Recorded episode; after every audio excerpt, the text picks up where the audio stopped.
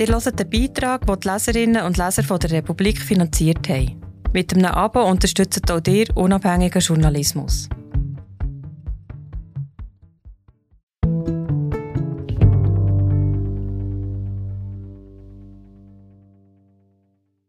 Die Rezepte der Liberalen in der Klimapolitik haben zwei Probleme. Sie funktionieren nicht. Und sie sind nicht liberal. Das schädlichste Denkverbot in der Klimadebatte? Das Verbot. Von Elia Blühle, gelesen von Jonas Gigax. Zitat The new liberalism must be radical, or it will be nothing. Zitat Ende. Ian Dunt, How to be a Liberal. Ein Passant liegt mit einem Herzstillstand am Boden 112 anrufen, Herzdruckmassage mindestens 100 Mal pro Minute, bis die Rettung kommt. Geht es um Leben und Tod, bleibt keine Zeit für lange Handlungsanweisungen. Einfache Regeln erlauben es in Not schnell zu entscheiden. Das gilt für Bankencrashs, Herz-Kreislauf-Zusammenbrüche, ins Wasser gefallene Kleinkinder und für die Klimakatastrophe. Am 18. Juni stimmt die Schweiz über das Klimaschutzgesetz ab. Die SVP bekämpft die Vorlage als einzige Partei. Ihr wichtigstes Argument Das Gesetz bedeute ein faktisches Verbot von fossiler Energie. Wie immer, wenn es um Klimaschutz geht, operiert die SVP dabei mit schiefen Zahlen und noch schieferen Schlussfolgerungen. Doch im Kern liegt die Partei mit ihrem Verdacht richtig. Die Schweiz wird ihre Klimaziele nur mit Verboten erreichen, auch dann, wenn sie dem neuen Klimaschutzgesetz zustimmen sollte, in dem gar keine Verbote stehen. In den vergangenen 30 Jahren haben sich Politikerinnen auf der ganzen Welt und in der Schweiz die Köpfe zerbrochen, wie sie Anreize schaffen könnten, um den fossilen Wahnsinn auszubremsen. Sie schufen Kompensationsmechanismen, einen Emissionshandel, diverse Steuern, wollten Kosten internalisieren, allen CO2-Emissionen ein Preisschild anhängen. Theoretisch sind das geniale und vernünftige Ideen. Funktioniert haben sie nie. Das zeigt sich exemplarisch beim Emissionshandel, dem Herzstück der europäischen Klimapolitik, an den auch die Schweiz angebunden ist. Bis anhin hatte er seine Wirkung verfehlt. Jetzt soll er verschärft werden. Wobei Wirklich? Denn ausgerechnet die energieintensive Industrie wird weiter geschont. Es gibt eine Preisbremse, damit der steigende CO2-Preis nicht zu stark auf die Heizrechnung durchschlägt. Sollten die Energiepreise stark steigen, wird der Emissionshandel ein Jahr später als geplant eingeführt. Politik und Energiemärkte sind unzuverlässig. Als im letzten Jahr der russische Angriff auf die Ukraine die Kosten für fossile Energie in die Höhe trieb, intervenierten Parlamente und Regierungen in ganz Europa. Anstatt den Markt endlich spielen zu lassen, pfiffen sie ihn zurück. Der Emissionshandel ist ein auf dem Papier marktwirtschaftliches, in der Praxis jedoch oft planwirtschaftliches Experiment, und sein Resultat schwankt in Abhängigkeit von Verwaltungen, Lobbys, Wahlkämpfen und der geopolitischen Lage. Dabei ginge es viel simpler, sicherer und vor allem deutlich unbürokratischer. Schwillt meine Zunge aufs Vierfache an, sobald ich Erdnüsse esse, sagt mir mein Doktor nicht, ich solle weiter Erdnüsse essen und hoffen, dass bald ein Medikament gegen die Allergie erfunden wird. Er sagt, Hör sofort auf, du Nager, iss keine Nüsse mehr. Verbote sind klassische Instrumente, um Ressourcen zu schonen, die Gesundheit von Menschen zu schützen und Krisen zu verhindern. Die Schweiz hat als eines der ersten Länder den Einbau von krebserregendem Asbest verboten. Das FCKW-Verbot hat die Ozonschicht gerettet und damit unzählige Menschen vor Hautkrebs und Erblindung. Oft heißt es, die Bekämpfung der Klimakrise sei schwierig und überfordernd. Doch eigentlich trifft das nur auf die Folgen und die politische Machbarkeit zu. Denn zur Katastrophenvermeidung gibt es eine sehr einfache, sehr offensichtliche Lösung. Den Verzicht auf fossile Energie. Wie man Feuer nicht mit Flammenwerfern bekämpft, bekämpft man Komplexität auch nicht mit Komplexität. Absurderweise propagieren selbst konstruktive Leute bei der Klimakrise genau das. Es herrscht die Auffassung, unser Lebensstil müsse nicht verändert werden. Nur seit 1990 haben wir weltweit mehr CO2 in die Luft verfeuert als zuvor in der gesamten Geschichte der Menschheit. Und trotz allen Anstrengungen steigen die globalen Emissionen von Jahr zu Jahr. Die bisherige Politik setzt fast kindlich auf Hoffnung. Die Hoffnung, dass eines Tages eine Wundertechnologie erfunden wird, die uns von allen Problemen erlöst. Beispielsweise synthetisches Benzin oder Diesel. Diese sollen dereinst den Flug- und Schiffsverkehr in die Zukunft retten. Sie sind aber leider für den Straßenverkehr viel zu verschwenderisch und wohl noch lange unbezahlbar. Oder die kalte Kernfusion, eine Technologie, die tatsächlich alles verändern würde, nur leider frühestens ab 2050. Oder CO2-Absaugung aus der Luft. Sie gelingt bisher nur im Experiment. Kurz, es sind die Hoffnungen einer pleitegehenden Unternehmerin auf einen Lottogewinn. Albert Einstein hat einmal gesagt, Probleme kann man niemals mit derselben Denkweise lösen, durch die sie entstanden sind. Wir haben mit den bisherigen Luftschlössern so viel Zeit vergeudet, dass die vernünftig machbaren Maßnahmen, die vor 30 Jahren tatsächlich dafür gesorgt hätten, die Klimakrise zu verhindern, nicht mehr reichen. Wir sind gerade wieder da.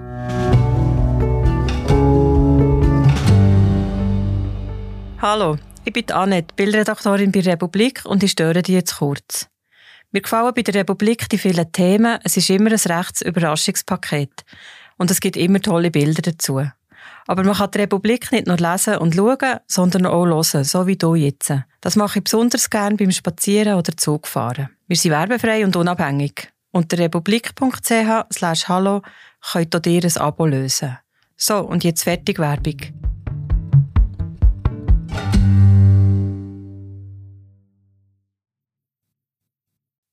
Die Klimakrise ist eine Geschichte der politischen und wirtschaftlichen Kurzsicht und nicht zuletzt eine Geschichte des Zauderns und der Furcht, getarnt als Realpolitik. Aus Furcht vor kurzfristigem Konflikt haben sich so gut wie alle Parlamente und Regierungen für so tun als ob Lösungen entschieden. Ungenügende, aber komplexe Regulierung plus Ziele, an die sie selbst nicht glauben. Die Furcht vor Einfachheit hat eine im Prinzip gut laufende Welt in eine existenzielle Bedrohung manövriert, und diese Furcht muss weg. Wie das geht, hat jüngst die Europäische Union vorgemacht. Sie hat beschlossen, ab 2035 keine Diesel- und Benzinautos mehr zuzulassen. Oder Österreich. Die Regierung hat neue Öl- und Kohleheizungen bereits ab 2020 verboten. Dann folgen die Gasheizungen. Und bis 2040 sollen gemäß dem neuesten Gesetz sämtliche fossilen Heizungen ersetzt werden. Noch progressiver sind die nordischen Länder. In Norwegen darf man seit drei Jahren nicht mehr mit fossilen Brennstoffen heizen. Dänemark verbietet seit 2013 Öl- und Gasheizungen in Neubauten, seit 2016 gilt das in der Regel auch für Ölheizungen im Bestand. In der Schweiz haben das erst einige wenige Kantone und Städte gewagt. Die grundsätzliche Skepsis gegenüber Verboten ist verständlich. Wollen Fanatiker anderen Menschen ihre Ideologie aufzwingen, dann ist Widerstand in einer Demokratie tatsächlich notwendig. Zum Beispiel, wenn Abtreibungen oder Queer-Literatur verboten werden, wie derzeit in den USA. In der Schweiz gibt es auch immer wieder Parteien und Politikerinnen, die schikanöse Verbote fordern und teilweise, ohne jede Dringlichkeit, befürworten etwa das Burka-Verbot oder das Stadtzürcher Verbot von Public Viewings auf öffentlichem Grund während der letzten Männerfußball-WM. Allerdings sind deswegen noch lange nicht alle Verbote freiheitsfeindlich.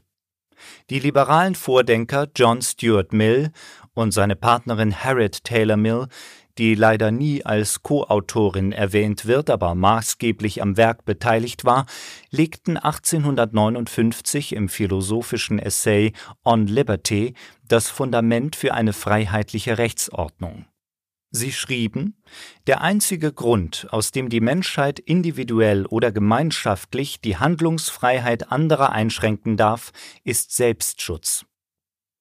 Und was, wenn nicht die Verlangsamung der Erderwärmung, ist Selbstschutz? Der Einsatz könnte tatsächlich kaum höher sein.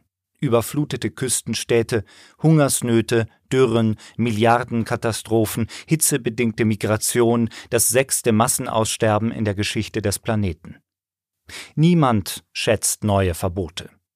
Sie greifen oft in Bereiche unseres Lebens ein, bei denen man sich zuvor einig war, dass der Staat da nichts zu husten hat.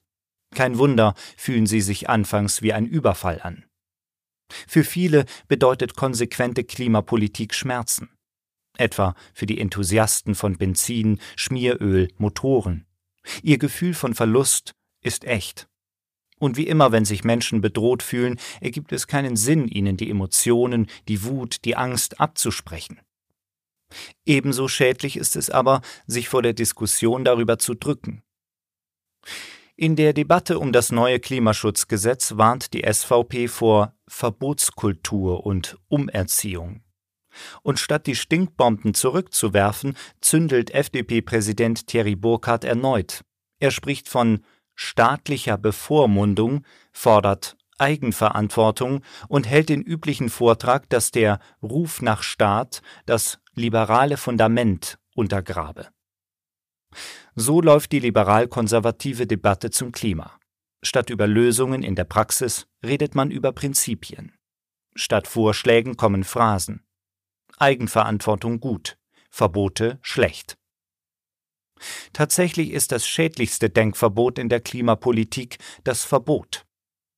Dabei gäbe es interessante Fragen.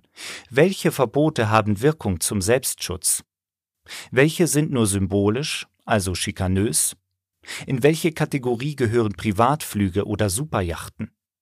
Wie sieht es mit Feuerwerken aus, die rot-grüne Parteien aus der Stadt Zürich verbannen möchten?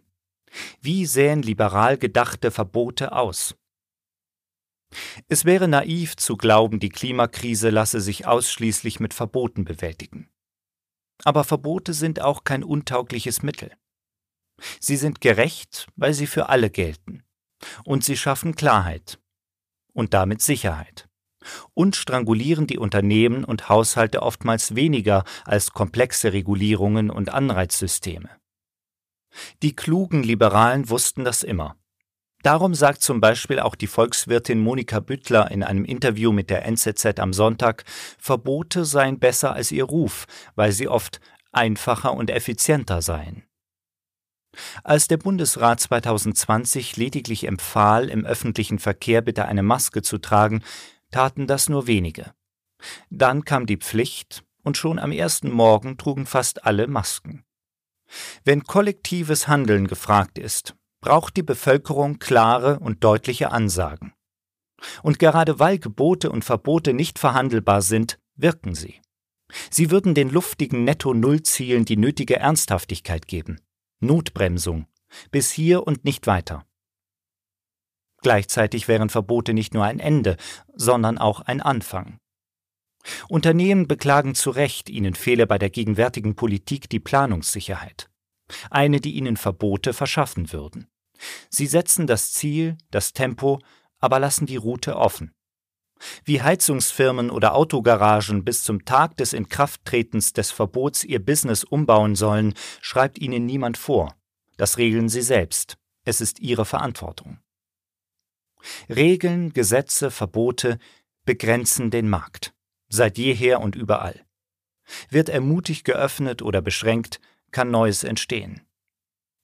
Firmen und Menschen passen sich an, die Klarsichtigen werden belohnt, die Blinden bestraft. In unklaren Verhältnissen profitieren vor allem Großkonzerne, die Anwälte, Lobbyistinnen und Papierkrieger. Gibt die Politik den Menschen genügend Sicherheit und Platz, ist für unternehmerische Köpfe in kurzer Zeit sehr viel möglich. Darin liegt, bei allen Mängeln, die Genialität kapitalistischer Wirtschaft. Will der Kapitalismus aber den Klimabankrott abwenden, müssen seine angeblich größten Anhängerinnen, die Liberalen, sich erinnern, dass es zwischen Politik und Freiheit nie einen prinzipiellen Widerspruch gab. Wie der stellvertretende Chefredaktor der Zeit Bernd Ulrich auf Twitter kürzlich schrieb, wenn der Staat uns heute nicht vorschreiben darf, wie wir heizen, dann muss er uns sehr bald vorschreiben, wann wir den Wasserhahn aufdrehen dürfen und wann nicht. Ohne Regeln kein Markt. Ohne Staat kein Markt. Es ist peinlich, das schreiben zu müssen. Und ebenfalls, eigentlich selbstverständlich, gilt, Verbote sind zutiefst liberal, wenn sie verbieten, was unser aller Freiheit zerstört. Alles andere ist liberaler Kitsch. Nein, unliberaler Kitsch.